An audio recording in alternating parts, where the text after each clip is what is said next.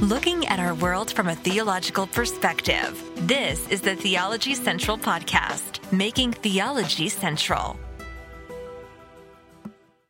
Good morning, everyone. It is Saturday, May the 21st, 2022.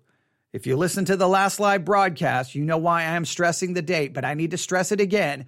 It is Saturday, May the 21st, 2022, and it is currently 11:19 a.m. Central Time, all right? May the 21st, 2022, 11:19 a.m. Central Time. The reason I am stressing that date, and I'm broadcasting to you live from Abilene, Texas, but I'm stressing all of that because what we are going to do in this episode is we're going to continue well, a little bit of time travel, right? In our last episode, we got in a time machine and we went back to May the 21st, 1922, not to Abilene, Texas, but to New York City. And we walked into a church in New York City and we sat in a pew, May the 21st, 1922, and we heard a sermon that many have said divided America. A very significant sermon in the history of the Christian church. So we went back and, in a sense, listened to it. I read it. We didn't finish the sermon, we stopped. So, here in a minute, we're going to go back to New York City, May the 21st, 1922. It's just, it's, it's just, I'm just wrapping my mind around that on this very day, on this very day, 1922, someone was preaching a sermon that was going to divide America and become very important in the history of the Christian church. And here we are in 2022, and I'm now being able to talk to people around the world, well, with a microphone and a laptop. It's amazing how much has changed, but in other ways, it's sad how much hasn't changed. But are you ready? Are you ready for a little bit of church history today? Are, are you ready? Let's go back to New York City. Let me just, let me, I, I, could just grab the sermon and we could just pick up where we stopped, but I know new people will be listening to part two who did not listen to part one. So let me just get everyone caught up. Here we go. On May the 21st, 1922, Harry Emerson Fosdick fired a shot across the bow of fundamentalist Presbyterianism with his sermon, Shall the Fundamentalist Win? So that's the name of the sermon. Shall the fundamentalist win? And he and he and a sense it was a shot heard around the world, not just in Presbyterianism. I think around around the world, or at least maybe here in the United States of America. I don't know. There's probably different ways we can uh, classify it, but let's say this: the shot was definitely heard. Again, the person's name Harry Emerson Fosdick, May 21st, 1922. He preached a sermon. Shall the fundamentalist win? It was delivered at First Presbyterian Church in New York City. If you're in New York City, I'm, I'm, assuming First Presbyterian Church is probably still standing. Go to First Presbyterian Church in New York City today. Just go stand in front of it, take a picture, send it to me at newsif at yahoo.com. Newsif at yahoo.com. If anyone is in the New York City area, please go take a picture of that church right now. You don't have to put yourself in the picture, but I would love to see that church as it looks right now, May the 21st, 2022, because inside that building, if it's the same building, I don't know the history of the building, but let's say it's the same building. Inside that building on this very day in 1922, a sermon was being preached that we're still talking about all of these years later because of its historical significance. So it would be a cool thing to do. If you're anywhere near New York City, today is the day to take a road trip, right? Get in a car, go there immediately. All right. If you have some, uh, some some ability to get on an airplane, go to, go to New York City today. Get in a taxi, go grab an Uber, whatever. Get down to First Presbyterian Church in New York City because it was on this day, May the 21st, May the 21st, on this day in 1922, that Harry Emerson Fosdick, well, fired a shot heard all around Christianity. Some saying it was a, a sermon that divided America. But basically, uh, the sermon was delivered at First Presbyterian Church in New York City, and it accused fundamentalists of being essentially illiberal and intolerant. All right. Now, in part one, when I originally read that, I read it as being essentially liberal and intolerant uh, be, I, because I had the iPad laying down instead of holding it in my hand. So I'm just glancing down at the words, like I'm looking at the microphone, just glancing down. And well, I just saw liberal and intolerant. And I should have realized that liberal, well, I don't know. In, in 2022, sometimes those who claim to be liberal are very intolerant. So maybe I was just reading it through the lens of someone living in 2022. A lot of people are like, we're liberal. Now we want you banned from Twitter and we want you silenced and we want you, you know, destroyed. So sometimes people who are literal liberal are very intolerant in 2022. But the what he was accusing the fundamentalists of was being illiberal and intolerant.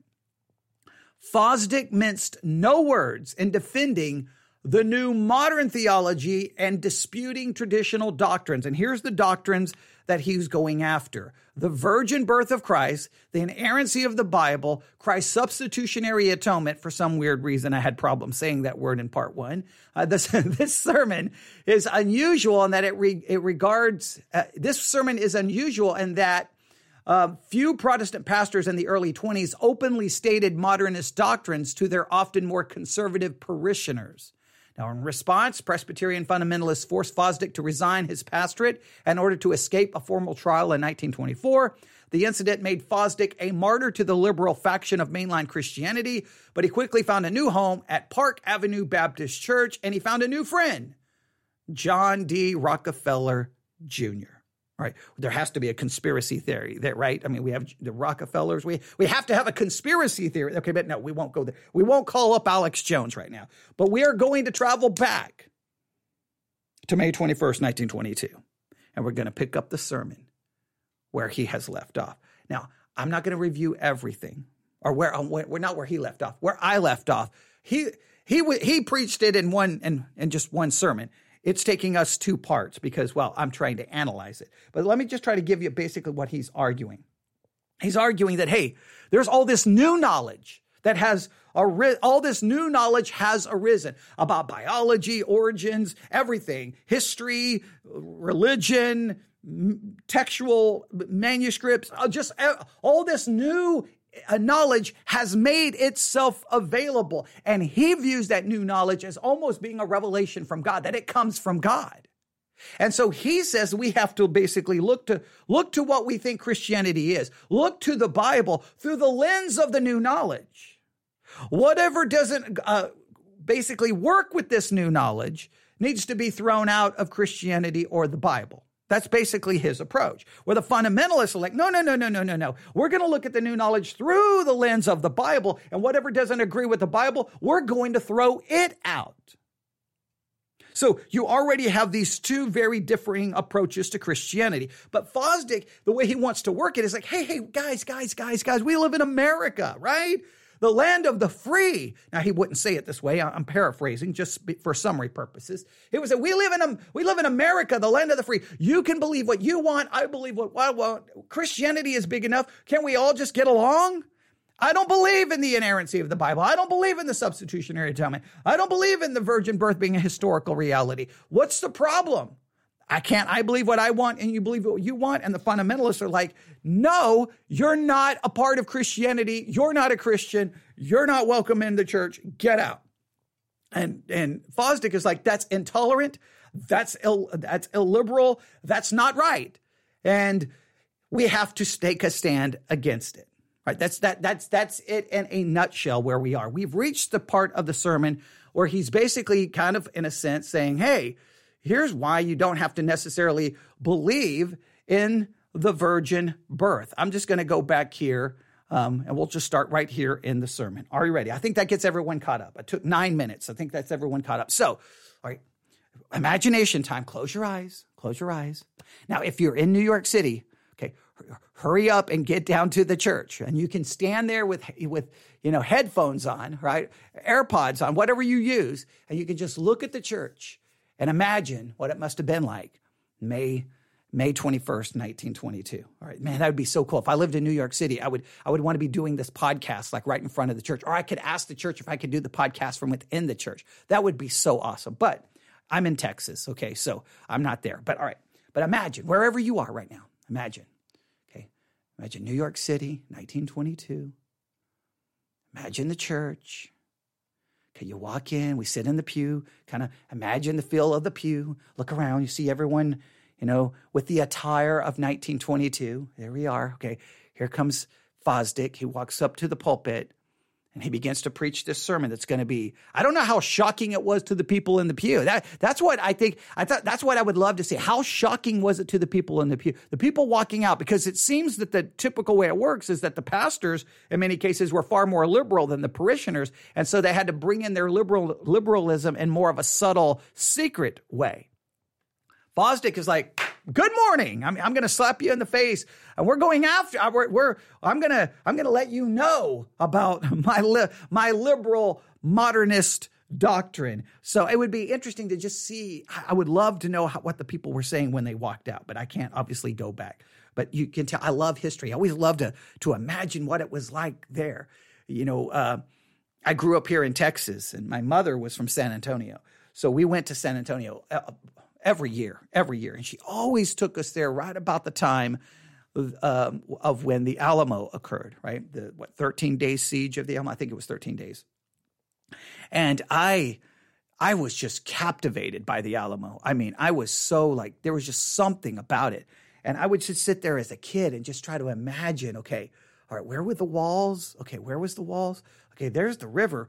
Uh, the, what's called the River Walk. It's across the street from the Alamo. You take these steps down Okay, but so the, the walls would have been that would have been all the way across. The, so I'm trying to imagine like where the buildings, where the city is now, what it would have looked at like, and okay, trying to imagine what the the the forces of Santa Anna, what they would have looked like coming in, and just try. I, I just was just walking into the Alamo was just like I could just transport myself to what it, what, what it was. And whenever my parents took me to every historical site in the state of Texas and every historical marker we had to stop and read. So history was a big deal to me. So it, when I became a Christian, church history became a big deal to me. So in this case, I'm just trying to imagine May 21st, 1922, what it would have been like.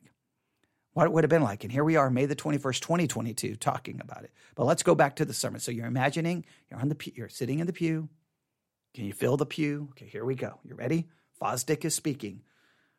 Now, just imagine that we, we didn't interrupt the sermon. Just imagine that we've still been listening. And now he's turning his attention to the virgin birth of Christ. And he says these words, and I quote We may well begin with the vexed and mooted question of the virgin birth of our Lord.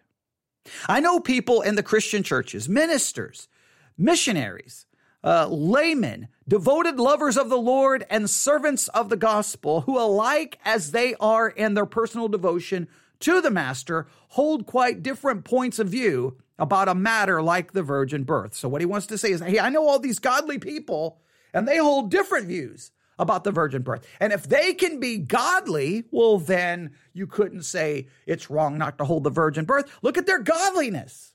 See, their argument is look at how godly they are. If they're godly, they couldn't be godly if the virgin birth was a, a required doctrine. So we should not make it a required doctrine. That is kind of the argument he's made. Look at how godly these people are who don't hold to the virgin birth. Here, for example, is one point of view that the virgin birth is to be accepted as historical fact. It actually happened. There was no other way for a personality like the master to come into this world except by a special biological miracle. He's like, here's one view. There's some people out there, there's no way. And it's just weird that they, he says that the personality like the master to come into the world that, wait, we're not talking about the personality of the master. We're talking about the eternal son of God, second person of the Trinity. Like, it's just really weird the way he says that. But he's like, here's this view out there that they're like, it's a historical fact. And it was a special biological miracle. That is one point of view, and many are the gracious and beautiful souls who hold it. Hey, there's beautiful and gracious people who hold to the virgin birth as being a literal historical fact. But wait, but wait, wait, wait, wait. There's beautiful, godly people who, who in a sense live just like Christ, who don't believe in the virgin birth. So then who are we to condemn it? Who are we to say that it has to be one way versus another? That, that was Fosdick's argument on May the 21st, 1922. He goes on to say, but side by side with them in the evangelical church is a group equally, or oh, see, see here. Um, but so there's that side who, who, there's the side who believes that to be a historical fact. And he says there's many gracious and beautiful souls, but right beside them within the evangelical church is a group of equally loyal and reverent people who would say that the virgin birth is not to be accepted as a historical fact. So far from thinking that they have given up anything vital in the New Testament's attitude towards Jesus, these Christians remember that the two men who contributed most to the church's thought of the divine meaning of the Christ were Paul and John, who never even distantly allude to the virgin birth. So Fosdick's argument was wait a minute, wait a minute. There's people who don't hold to the historical truth of the virgin birth. They're godly and they're not giving up anything significant in the New Testament because Paul and John, who contributed a large, you know, large, the largest section of the New Testament, they they didn't even distinctly allude to the virgin birth. So if John and Paul didn't allude to the virgin birth, well, then they're not giving up anything vital in the New Testament. So it's perfectly okay if they give up the historical truthfulness of the virgin birth. That's Fosdick's argument again on May the 21st, 1922. Now, he continues. Here, I, I continue to quote Fosdick. Here we go. Here in the Christian here in the Christian churches are these two groups of people and the question. All right, here we go. Here in the Christian churches are these two groups. So he says, within the Christian church, there's these two groups who hold to the historical accuracy and truthfulness of the virgin birth, and those who say, no, it was not a historical, factual thing. Right? So there's are these two groups of, pe- uh, uh, groups of people, and the question, which the fundamentalists raise, is this. So here's what the fundamentalists say. Shall one of them throw out the other the other out? So the fundamentalist is like, no, look, you don't hold to the historical teaching of the virgin birth of Christ being a literal thing, you're done. You're out. You can't be a Christian and reject that. Now, this is what Fosdick, in, in, in, a sense, responds to this idea that they should be thrown out. Has intolerance any contribution to make to this situation? He's like, oh, what, what is being intolerant going to contribute? It's not going to, his argument's not going to contribute anything. Will it persuade anybody of anything? Is not the Christian church large enough to hold within her hospitable fellowship people who differ on points like this and agree to differ until the fuller truth be manifested? The fundamentalists say not. They say the liberals must go. Well, if the fundamentalists should succeed, then out of the Christian church would go some of the best Christians, best Christian life and consecration of this generation. Multitudes of men and women, devout and reverent Christians who need the church and whom the church needs. So he's like, if the fundamentalists get their way, they're throwing out some of the best Christians this the world has ever seen. So how dare they do that? He wants, he doesn't want there to be um, he wants there to be tolerance. He doesn't want there to be intolerance. He doesn't want there to be uh, to, to throw anyone out. His argument, Fosdick's argument in 1922 was, "Hey, we uh, we should all be able to remain within the Christian church and define Christianity in our own way. You define Christianity as having to believe in the virgin birth. You define Jesus as being virgin born. Fosdick's argument is we don't have to define Christianity that way, and we don't have to define Jesus that way, and we should all be able to get along. And the fundamentalist was like, You're out of your mind. You're out of your mind. Right? Now, he considers here. Consider another matter on which there is a sincere difference of opinion between evangelical Christians. So he just so he basically just made an argument that you don't have to believe in the virgin birth. Now he's going to move to the inspiration of the Bible. One point of view is that the original documents of Scripture were inerrantly dictated by God to men. Whether we deal with the story of creation or the list of the dukes of Edom, or the narrative of Solomon's reign, or the Sermon on the Mount, the 13th chapter of 1 Corinthians, they all came in the same way, and they all came as no other book ever came. He's like, that, that's what some people believe that, hey, The Bible is the result of, well, it's God breathed, it's inspired. No matter what section, it's all God breathed. That's the fundamentalist position. Fosdick obviously doesn't hold to that position. And this is what he's going to say. Well, he's going to continue to give the fundamentalist view. They would say they were inherently dictated. Everything there, scientific opinions, medical theories, historical judgments, as well as spiritual insight, is infallible. That is one idea of the Bible's inspiration, but side by side with those who hold it, lovers of the book as much as they as they are multitudes of people who who never think about the Bible. So, indeed, that static and mechanical theory of inspiration seems to them a positive peril to the spiritual life. All right, so he said, there again, once again, he's describing people who hold the other views as being lovers of God and and that that they're, they're wonderful people. So he's like, hey, these these people who don't hold to that view of inspiration, they love the Bible just as much as the people who do. And, but they think that this view of inspiration is actually creates danger to one's spiritual life. Here's what he says Here in the Christian church today are these two groups. And the question which the fundamentalists have raised to this shall one of them drive the other out? So, in every, for everything he's going to mention, for everything he's going to mention, he's going to bring this question up. The fundamentalists want to drive people out. The fundamentalists want to drive people out. Give me one second. I'm going to take a drink of water. All right, there we go. I have to maintain my voice or I can't do well an audio podcast, right? Here we go. So the fundamentalists keep saying, we should drive them out. We should drive them out. We should drive them out. And Fosdick just keeps saying, that's so intolerant. That's so illiberal. That's just, it's so unloving. He, he hasn't really used that word yet, but that's the idea. And the question comes down to it wait a minute, wait a minute. You know, Christianity has to have a clear definition. The, the faith was once delivered unto the saints. We have to define what it is.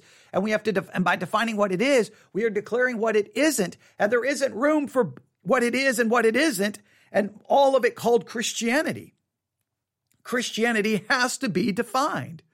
He's, in a sense, trying to allow a, a wide range of definitions and they all somehow be accepted. Um, he goes on to say, and, and this is Fosdick raising this question Do we think the cause of Jesus Christ will be furthered by that? So he's like, hey, do you think we're really going to further the cause of Christ by throwing people out who disagree with the Bible being inspired or with the virgin birth? He goes on, if, speaking of Jesus, if he should walk through the ranks of this congregation this morning, can we imagine him claiming as his own those who hold one idea of inspiration and sending from him into outer darkness those who hold another? You cannot fit the Lord Christ into the fundamentalist mold. The church would be would better the church would better judge his judgment for in the middle west, in the middle west, the fundamentalists have had their way in some communities, and a Christian minister tells us the consequences. He says that the educated people are looking for their religion outside the churches. So he's like, hey, here's the problem with the fundamentalist approach. It drives people outside of the churches, and it's not consistent with the spirit of Jesus. And educated people, please know how he says this educated people are now looking for their religion outside of the church.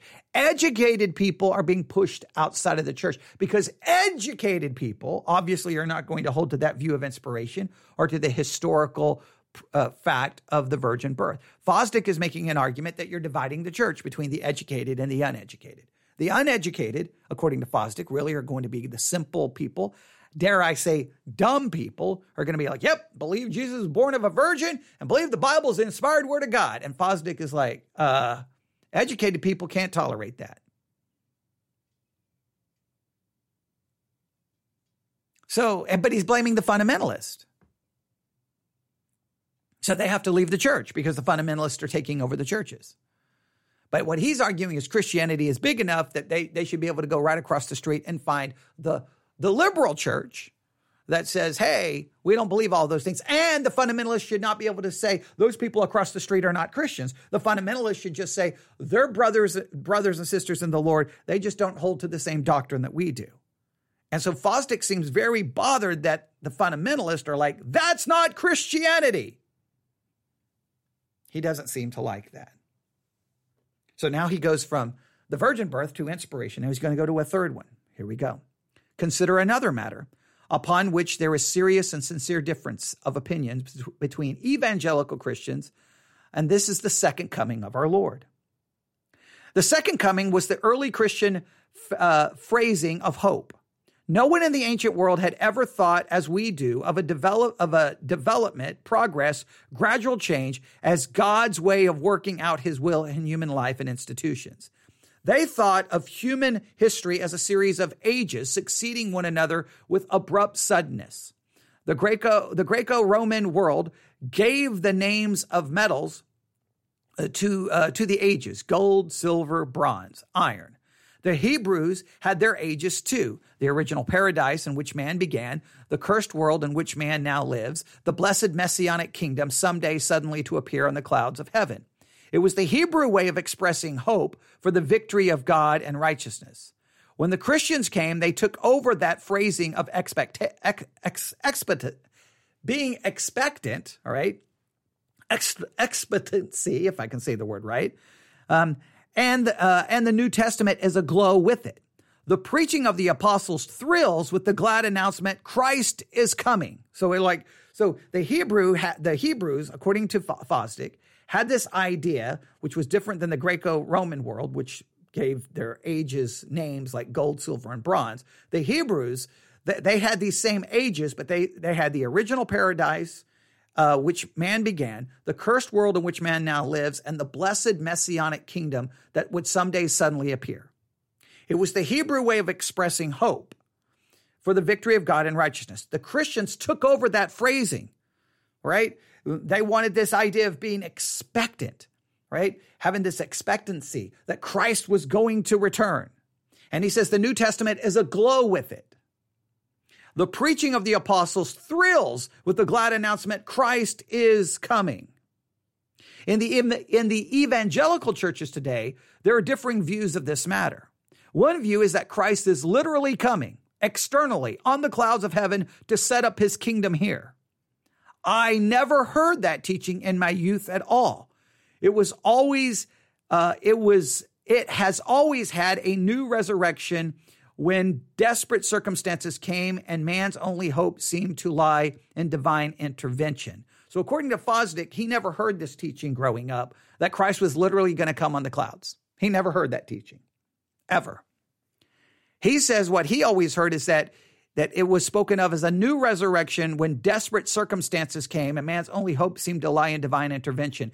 That that the real hope was a new like some kind of a new resurrection experience whenever your circumstances got really bad. It is not strange then that during these chaotic, ca- catastrophic years, there's been a fresh rebirth of this old phrasing of expectancy. Christ is coming seems to many Christians the central message of the gospel. And the strength of it, some of them are doing great service for the world. But unhappily, many are so overemphasizing uh, it that they outdo anything the ancient Hebrews or the ancient Christians ever did. They sit still and do nothing and expect the world to grow worse and worse until he comes. So he doesn't like these people going, Jesus is going to come back. So we're just, and, and of course, it's always, I think in some ways it creates a straw man. Now, just please note, ever, everyone plays this game. If you don't like that view of, of eschatology, you say, well, that, that view of eschatology is going to lead people not to do anything. And our view of eschatology will, will lead people to work. And same thing happens when you get into a discussion about libertarian free will and the doctrine of election. Election cre- creates a situation where people will not witness. It, it, it's always like your doctrine is going to lead to something bad, and usually they never have any actual statistical proof to prove that because a lot of times the people who clearly believe in libertarian free will, well, they're not doing any more evangelism than the people who uh, were. So sometimes, you know, yeah, people always love to create those those situations. But he's trying to say that this teaching of Christ literally coming back was not the early teaching, wasn't even the teaching of his youth. I don't know what churches he went to when he was young. Now the question is, we could could we go back in church history and speak of Christ literally returning? Again, I could just go back to Acts one we read in the last hour. He's coming back in the same way he departed. That's that's right there in the Bible. So I, I, don't know what church you went to when you were young, but did you read Acts chapter one? I mean, did, did that not give you like some kind of an idea? Hmm, that seems to refer to Christ coming back. I, I don't know. Uh, he says, side by side with these two, whom the second coming is a literal expectation, another group exists in the evangelical church. They say Christ is coming. They say it is with all, they say it with all their hearts, but they are not thinking of an external arrival on the clouds. They have assimilated as part of the divine revelation the exhilarating insight which these recent generations have given to us that development is God's way of working out his will. So there's others saying Christ is coming, but not exter- not with an external arrival of the clouds. That Christ is coming through development and working out his will. That's a very interesting. I don't know exactly what he's trying to articulate there. He continues. And these Christians, when they say that Christ is coming, mean that slowly it may be, but surely his will and principle will be worked out by God's grace in human life and institutions until he shall see of the travail of his soul and shall be satisfied. So, so he says there's another group saying how this is how it's going to happen. Christ is going to come, but it's going to come because he is uh, slowly but surely his will and principle is going to be worked out by God's grace in human life and institutions. So it's God's will is going to be worked out more and more within human institutions. And finally, his soul is going to be satisfied. And then that will bring everything to an end. So the way Christ is coming is through his will being worked out in this world. Well, that was preached on May the 21st, 1922. Here we are in 2022. I don't think God's will is any closer to being worked out on this planet. No way, no how things have gotten worse and worse and worse. So his hope that that's the way it was going to work, it hasn't happened. And I know there's still people out there who try to believe that that's the way it's going to work, but it just doesn't. Now he goes on to say, these two groups exist in the Christian church. And the question raised by the fundamentalist is Shall one of them drive the other out? Will they get us anywhere? Will that get us anywhere?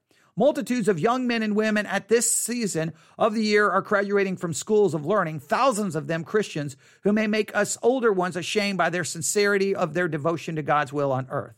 They are not thinking in ancient terms. They leave ideas of progress out. They cannot think in those terms. They could be no greater tra- Okay, let me read this again. Um, so they got these young people who are graduating uh, who, who make the older ones ashamed because of because of their devotion to God's will on earth. They are not thinking in ancient terms that leave ideas of progress out. They cannot think in those terms. So he says these young people are not thinking in ancient terms that leaves the idea of progress out. No, these young people are thinking in ideas of progress, of change, of new ideas, of new knowledge.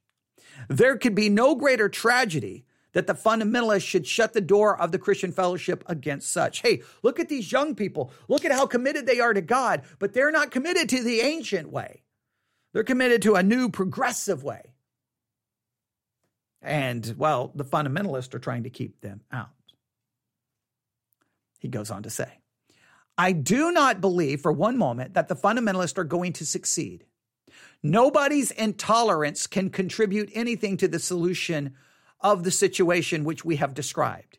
If then the fundamentalists have no solution of the problem, where may we expect to find it? In two concluding comments, let us consider our reply to that inquiry. So he gives us these different doctrinal issues uh, the inspiration of Scripture, the virgin birth, and the second coming.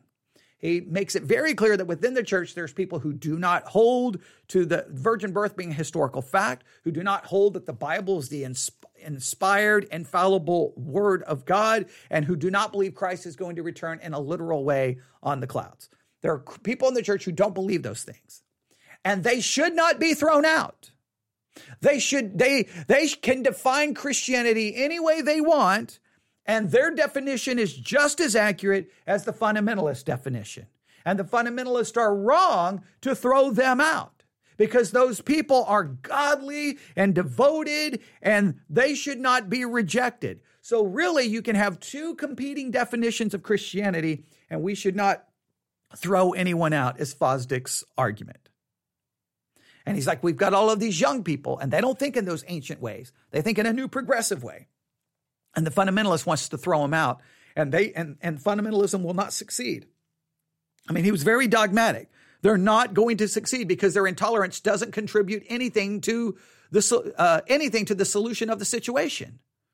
So he's going to say, uh, if the fundamentalists have no solution, then where should we expect to find it? Here we go.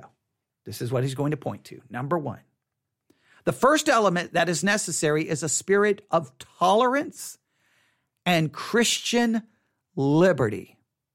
So he says, what we need in this time of great division within the church is we need tolerance and Christian liberty. But now, tolerance and Christian liberty is now being applied, listen, to doctrinal and theological positions. In other words, I need tolerance and Christian and allow for Christian liberty when you decide, nope, don't believe in the virgin birth. Nope, don't believe the Bible's the inspired word of God. Nope, don't believe Jesus is going to return as described in Acts chapter 1. Okay, so I'm supposed to say, well, that's Christian liberty and, that, and I'm going to be tolerant and you can stay within the church. And so you can define Christianity your way. I'll define it my way. And we'll have two competing definitions of Christianity, but somehow we're both okay. That's what Fosdick is arguing for. And on May the 21st, 1922, he goes on to say, when will the world learn that intolerance solves no problems? This is not a lesson which the fundamentalists alone need to learn. The liberals also need to learn it.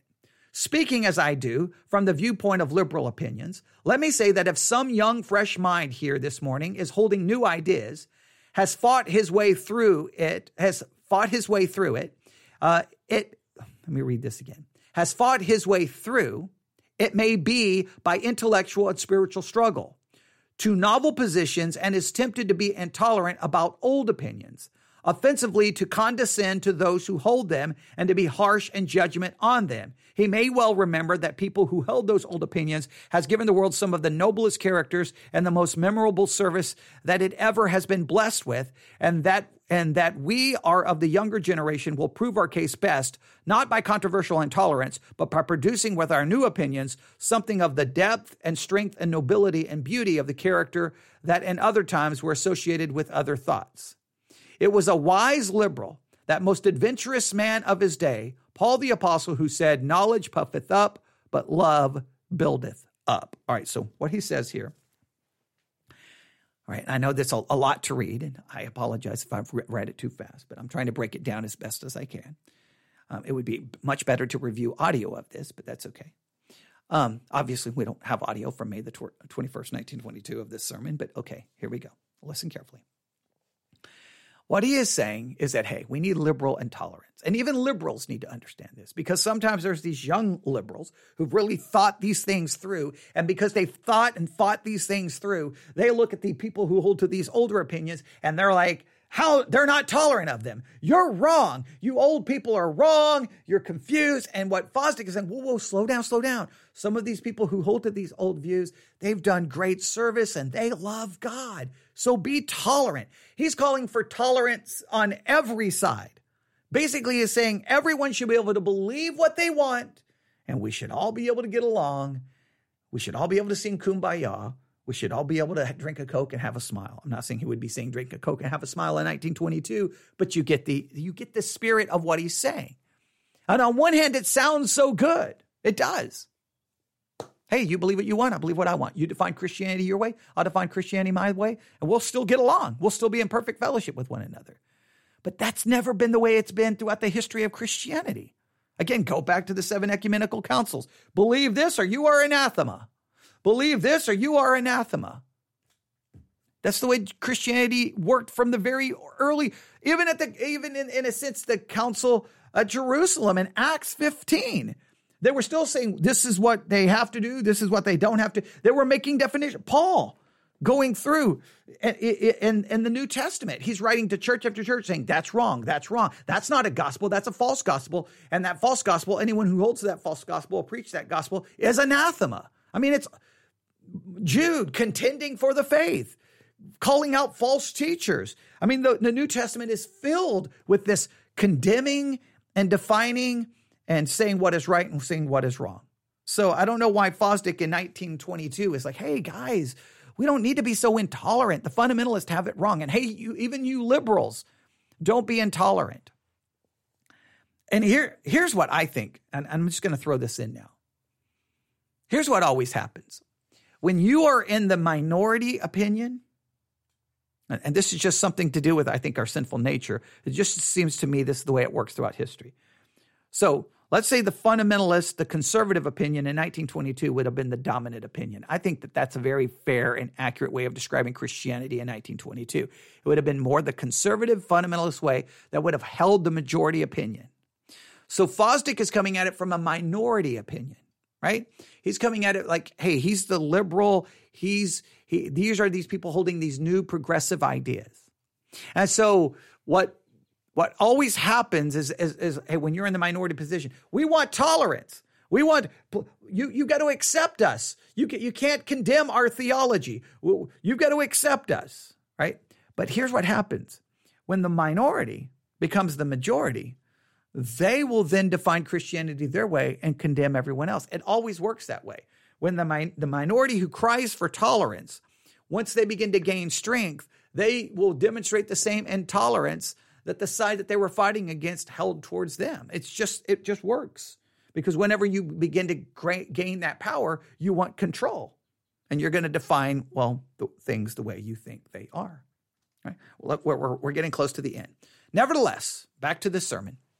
Fosdick, May 21st, 1922, New York City. Here we go. It is true that just now the fundamentalists are giving us one of the worst exhibitions of bitter intolerance that the church of the country has ever seen. As one watches them and listens to them, he remembers the remark of General Armstrong of the Hampton Institute, right? Cantankerousness is worse than hetero, heterodoxy, all right? So he says cantankerousness is worse than hetero, heterodoxy, right? In other words, he's saying that if you're cantankerous, that is far worse than having the right teaching or the right doctrine. All right, maybe. Uh, there are many opinions in the field of modern controversy concerning which I am sure whether they are right or wrong. But there is one thing I'm sure of courtesy and, and kindliness and tolerance and humility and fairness are right. Opinions may be mistake, mistaken. Love never is. Now that sounds so good, and there is some uh, there is an element of biblical truth to this. When we're when we're fighting and taking a stand, we have to show love, joy, peace, and long suffering. We shouldn't just show cantankerousness and our orthodoxy, all right, and our and our uh, and our correct doctrine. We have to show love even to our enemy. That is absolutely true. I completely agree with Fosdick here that so many times those in the fundamentalist camp just become condescending, arrogant jerks who condemn everyone. There's no love. There seems to be no joy, no, no kindness at all. They're just jerks. And that, that should have been always condemned, and we must condemn it in 2022 as it was condemned in 1922. However, while we must show love, we can't show tolerance to heresy. We can't show tolerance to false doctrine. We have to stand against it. But in standing against it, we have to still show love, joy, peace, long suffering, gentleness, kindness, all of those kinds of things. Right? I think it's very important. He continues As I plead thus for an intellectual, hos- hospitable, tolerant, liberty loving church, I am, of course, thinking primarily about the new generation. We have boys and girls growing up in our homes and schools, and because we love them, we may well wonder about the church which will be waiting to receive them. Now, the worst kind of church that can possibly be offered to the uh, allegiance of the new generation is an intolerant church.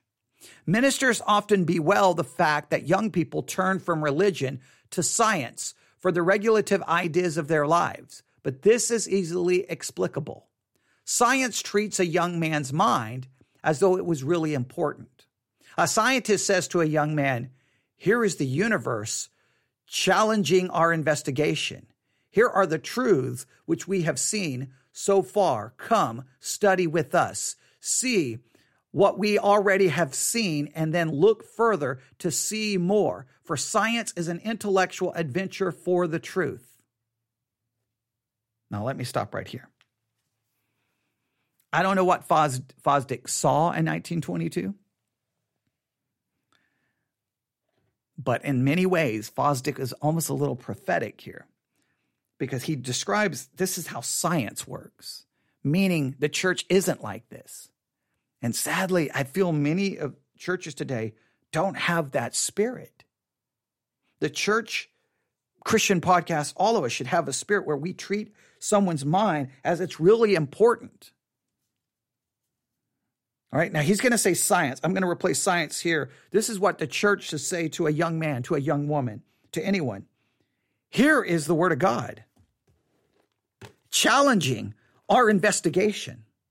I'm, I'm going to change this completely. This is the way it should have been. This is how the fundamentalists should have been handling. This is how Christians in every generation. Here's the word of God. It challenges us to investigate it. It challenges us to question it. It challenges us to study it. It challenges us to try to figure it out. He says science says, hey, here's the universe and it challenges our investigation. Here is here are the truths which we have seen so far. Come study with us. What we say is here's the word of God. It is true. We're still trying to figure it out. Come and study with us. That should be the spirit of Christianity in every generation. All right? See see what we already have seen and look further to see more. And what we should hey, here's what we think we know, but hey, you look and see what you can find. We, we should do that. He goes, uh, and look, and he says, uh, see what we already have seen and then look further to see more. For science is an intellectual adventure for the truth. Christianity should be an intellectual adventure for the truth because we are to love God with our mind. He's given us a mind. We, we, are to, we are to challenge and think and study. But he's saying the church basically didn't do this, and so science became more attractive to the young people in 1922. He goes on to say, Can you imagine? Any man who is worthwhile turning from that call to the church, if the church seems to say, Come and we will feed you opinions from a spoon. No thinking is allowed here except such to bring you to certain specified, predetermined conclusions. These prescribed opinions we will give you in advance of your thinking. Now think, but only as to reach these results. So he basically says the church is like, you can't question, you can't challenge, you just got to accept what we tell you. Now, again, on one hand, I understand this is where you got to find the balance.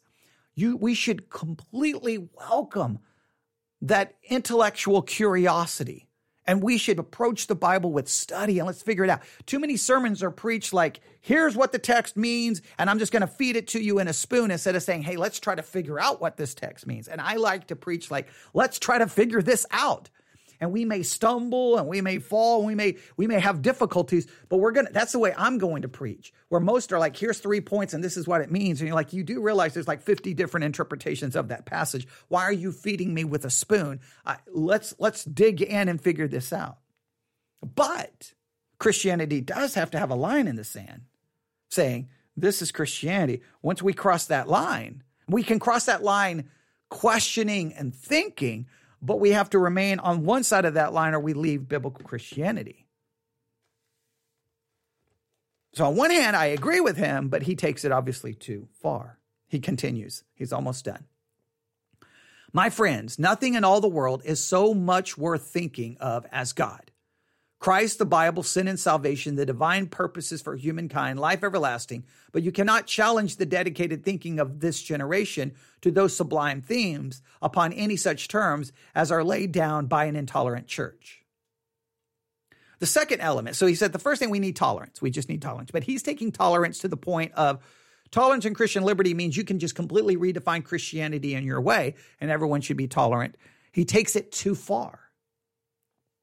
The second element, which, which is needed if we are to reach a happy solution of this problem, is a clear insight into the main issues of modern Christianity and a sense of penitent shame that the Christian church should be quarreling over little matters. Okay, let me read this again.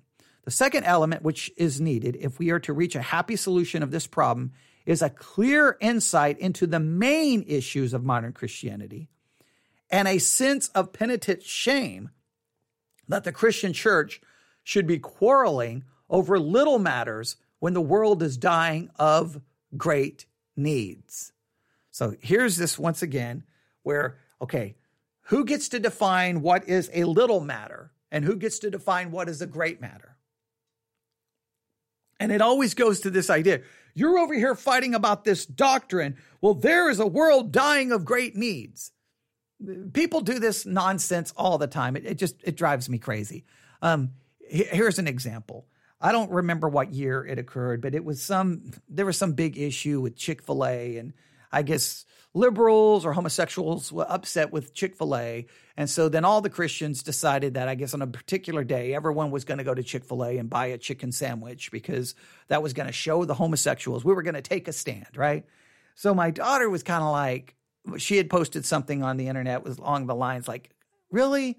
So we're gonna we're gonna make Chick Fil A millions and millions and millions of dollars by all going to buy chicken sandwiches, and this is the great cause." And she's like, she just thought the whole thing was ridiculous. And then someone, a grown man, who had never interacted with my daughter one time on social media, a Christian man, never even bothered to to have any words with her who knows our phone number, could have called, could have even talked to her. Oh, wait, at our church, decided to get onto his wife's Facebook account to basically attack my daughter to say, while you're sitting here worrying about Chick fil A, there's people dying going to hell. Why are you out there witnessing to them? So my daughter responded, Hey, there's people out there dying going to hell. Why are you wasting time getting on your wife's Facebook account to argue with me about Chick fil A?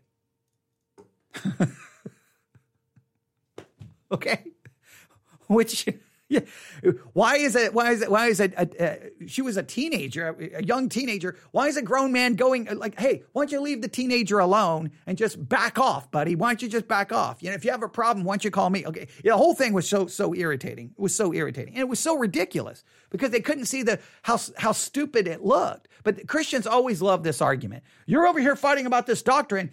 There's people starving. There's people that well, you're Instead of you worrying about what I'm doing, don't worry about me. Don't take five minutes to tell. You go feed the hungry. You go out and fix the problem. It's always like the ace up the sleeve. While you're sitting here arguing about theology, we should be out there doing, well, don't tell me, go do it. Don't tell me, go do it. Go, go fix it. So he's, he's saying the same thing. He's, we should feel bad about fighting over little matters when the world is dying of great needs. But again, who gets to say what's a little matter? Who gets to say what's insignificant? I guess in his mind, little matters. Now, this is really what he's saying in the context of his sermon in, in, on May the 21st, 1922. Guess what the little matters are? The virgin birth of Christ. Guess what a little matter is? The, the inspiration and infallibility of Scripture. Guess what a little matter is? The physical bodily return of Jesus Christ. Why does he get to say they're little matters? Why does Fosdick's definition of a little matter become the dogma which I must abide by? He goes, If during the war, when the nations were wrestling upon the very brink of hell and at times all seemed lost, you chanced to hear two men in an, uh, an altercation about some minor matter of sectarian denominationalism. Could you restrain your indignation? You said. What can you do with folks like this who, in the face of colossal issues, play with tiddlywinks and uh, and peccadilloes of religion. So he's saying that during the war you wouldn't see people fighting over these things because well the world was in a was in a mess. So what can you do with people like this? So now when from so now when from the terrific questions of this generation one is called away by the noise of this fundamentalist controversy he thinks it almost unforgivable that men should tithe mint uh, and come in and quarrel over them when the world is perishing for the lack of the weightier matters of law, justice, mercy, and faith. Again, once again, it's the same old, tired. I mean, the argument's nothing new. Hey, I don't think we should be fighting about these issues because look at the problems over there. But what is he doing during his sermon? Isn't he fighting over these issues? right? He's isn't, he, isn't he taking his sermon on that Sunday morning? I think it's a Sunday morning, May the 21st, 1922, to fight over. Hey, we shouldn't be fighting over these. Well, what are you doing? You don't think your sermon's going to create controversy? You don't think your sermon's going to require a response? So you can't say we shouldn't be fighting over these issues when you're fighting over the issues. the present world situation smells to heaven. And now, in the presence of colossal problems, which must be solved, in Christ's name and for Christ's sake, the fundamentalists propose to drive out from the Christian church all the consecrated souls who do not agree with their theory of inspiration. What immeasurable folly! Well, they are not going to do it, certainly not in this vicinity. I do not even know in this congregation whether anybody has been tempted to be a fundamentalist. Never in this church have I caught one accent of intolerance. God keep us away, always so, in ever increasing areas of the Christian fellowship, intellectually, hospitably, open minded, liberty loving, fair, tolerant, not with the tolerance of indifference, as though we did not care about the faith, but because always our major emphasis is upon the weightier matters of the law. And that was the sermon preached by Fosdick, May the 21st, 1920 two. And I'm reading that from a Kindle version that I found on Amazon for like a dollar. All right, there you go. Or 56 minutes. I do apologize if I stumbled over some words. Expectancy, expectancy. I don't know why I had problems with that word. There was another word there. Hetero, hetero, hetero, hetero, heterodoxy. I think I said that one incorrectly. Heterodoxy. Yeah, I'm almost sure uh, that I said that one incorrect but I apologize if I messed that up. And just so that you know, let me look it up here. Um, I want to give you the actual definition of heterodoxy. Uh,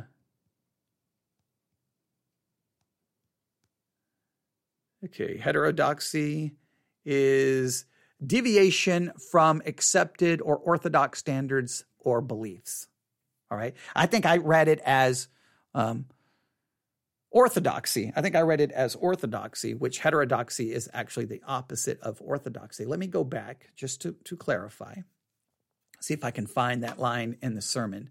Let me see if I can find it where I can uh, where we can read that correctly. Now that I'm thinking about it, um, he, he's talking about cantankerousness versus heterodoxy. So I think what he is saying here, if I can find it, give me one second. It shouldn't take long to find it. Uh, no, it won't be there. Okay, here. Okay, so he talks about uh, tolerance. Uh, yeah. Um, he goes, so I'm going to read this paragraph again. Nevertheless, it is true that just now the fundamentalists are giving us one of the worst exhibitions of bitter intolerance that the church of this country has ever seen. As one watches them and listens to them, he remembers the remark of General Armstrong of Hampton Institute cantankerousness is worse than heterodoxy. So, in other words, to be cantankerous is far worse than deviating from orthodoxy. I, I completely misread that. I said cantankerousness is worse than orthodoxy. In other words, I made it like sound like it's it's far worse to be uh, to be cantankerous than to have right doctrine. Okay, what he's saying is, hey, you know what's worse? People fundamentalists are fighting over, over heterodoxy. They're fighting, fighting over what is true doctrine. That, that's what they're fighting over. But you know what? It would be better to deviate from true doctrine than being cantankerous. So he's saying being cantankerous is far worse than deviating from true doctrine. That is what uh, uh, Fosdick was saying on May the 21st, 1922. I apologize there. I, I completely read that incorrectly, but I'm glad that I remembered it and gave the right definition of heterodoxy there. And I think I just received a message from someone. No, I did not. I received a notification. Um, okay. from one of my apps. All right, we'll stop right there. I do apologize for that, but I'm glad I corrected corrected it. I don't know why when I read it, cantankerousness is worse than heterodoxy. In my mind, I was like, cantankerousness is worse than orthodox, worse than orthodoxy. So I was reading like that. What what Fosdick was saying is it's it's far worse to be uh, cantankerous than it is to be orth- to be orthodox in your doctrine. That doesn't even make sense. So I don't know why I said it that way. But cantankerousness is worse than heterodoxy. So according to what Fosdick meant, what he viewed it as is, hey, you know what? It's better for us to be tolerant and loving and compassionate than it is to have right doctrine. In other words, if we deviate from doctrine, who cares? Uh, as long as we're not cantankerous. Cantankerous. What a word. You talk about a dated word, cantankerousness. What a word. Cantankerousness. I'm going to have to find a way to use that today. You're being cantankerous. Is, is I don't even think I've ever used that word in my life. All right. Cantankerousness. That's like, uh, you're cantankerous. Is, is that even? Yeah, I don't, but there you go. I, I think I was so caught off guard by the cantankerousness that I completely uh, messed up the hetero, heterodoxy. So, but there you go. It's heterodoxy, orthodoxy. Orthodoxy is right doctrine. Heterodoxy is devi- devi- de, uh, basically, um, how's it defined again? De, uh, deviation from accepted uh, orthodox standards of beliefs. So heterodoxy is a deviation from orthodoxy. Orthodoxy is right doctrine. So you want to be orthodox, not heterodox. There you go. I mean, you probably all you all knew that. So some of you are probably doing this. You're like, about time you caught your stupid mistake, but you made about ten others. I'm I'm sorry. I I just it, it caught me. The cantankerousness caught me off guard. But now now we fixed it. All right, there you go. One hour. So we spent two hours today in 1922 two hours in 1922. Oh, there's so much we could we could uh, talk about there, but I'll just leave it there. I'll just leave it there, and you can tell me what you think about the sermon, about its historical implications. There's articles all over the place today about the sermon. So, what I wanted to do instead of you reading articles about people telling you about the sermon, I wanted to read the whole sermon to you. As imperfectly as I may have read it, You've now heard it, and now you have the historical context to maybe have a conversation about it. Thanks for listening. You can email me, newsif at yahoo.com, newsif at yahoo.com. Thanks for listening. God bless.